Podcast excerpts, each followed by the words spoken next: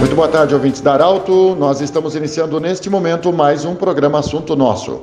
Sempre para a Unimed. Mudar um hábito muda a sua vida. Joleriótica Coach, confiança que o tempo marca, a gente vê. E também conosco sempre Hospital Ananelli.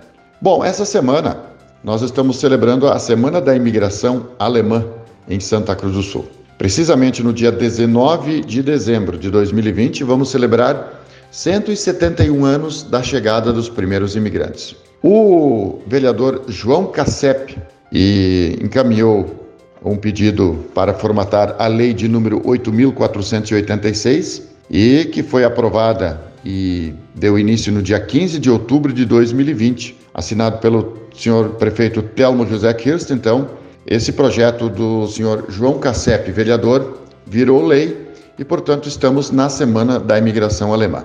E sobre esse assunto, nós temos dois entrevistados de hoje que a gente vai conversar com eles por telefone.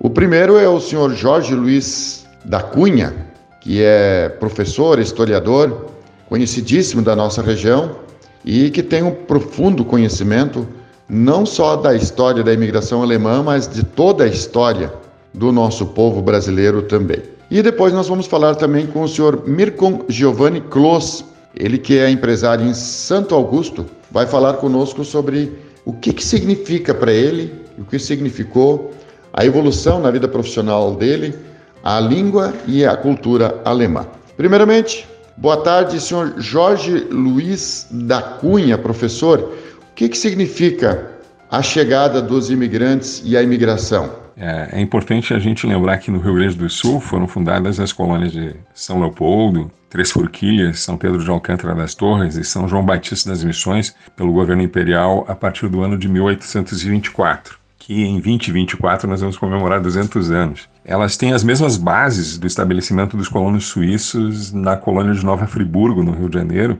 antes da independência do Brasil, a partir de 1818, com a concessão gratuita de terras, ferramentas e subsídios. Estes fatos marcaram a primeira fase da colonização alemã no Rio Grande do Sul, e o contexto em que se deram merece algumas reflexões que estão associadas com a sua pergunta, Pedro, sobre o significado da imigração alemã para a região de Santa Cruz, nossa Santa Cruz, que comemora neste ano de 2020 171 anos do início da colonização com imigrantes de língua alemã.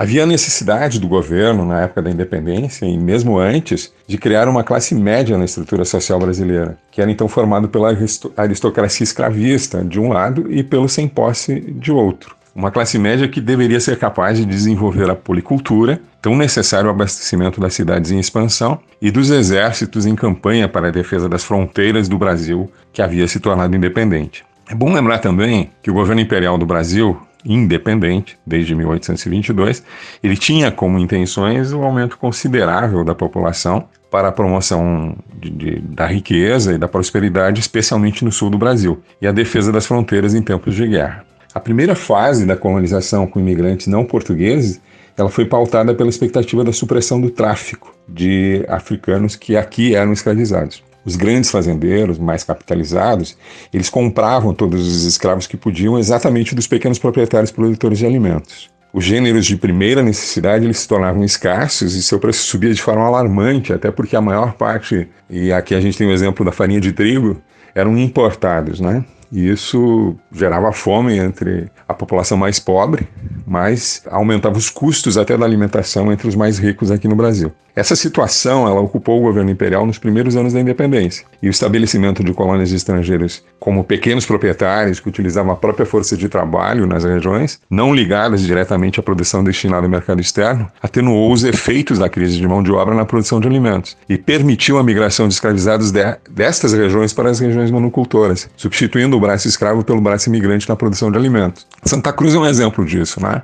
Se a gente estudar a origem da produção de alimentos, especialmente feijão e trigo, ainda que os imigrantes iniciais tenham tentado produzir cevada, trigo né, e, outros, e outros cereais, haviam, cujas sementes haviam trazido da Europa, na região de Santa Cruz eles conseguem abastecer não só Rio Pardo, mas até Porto Alegre, com milho, farinha de milho, e vão introduzindo a cultura da produção de tabaco, né, que vai desenvolver depois, no começo do século XX, a indústria em nossa região de Santa Cruz. Professor Jorge, nos dias de hoje, o que, que a gente pode perceber que continua importante e o que, que se destaca nos dias de hoje é, em se falar de cultura alemã e chegada dos imigrantes? Eu creio que a rememoração da história do papel de imigrantes que caracterizam o desenvolvimento social, cultural e econômico da nossa região do Vale do Rio Pardo,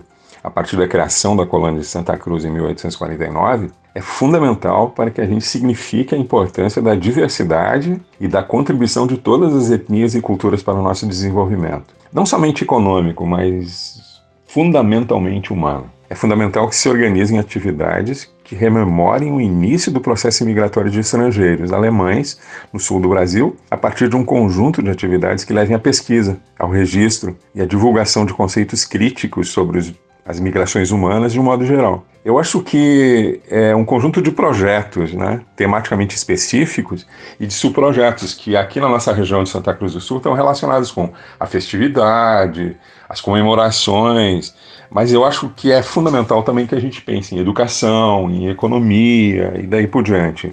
Bom, nós vamos conversar agora também com o senhor Mirko Giovanni Klos, ele que é empresário em Santo Augusto, vai falar conosco sobre o que, que significa para ele a importância da língua e da cultura alemã na sua vida, na sua família também. Seja bem-vindo, seu Mirko Giovanni Kloss. Boa tarde. Boa tarde, Pedro.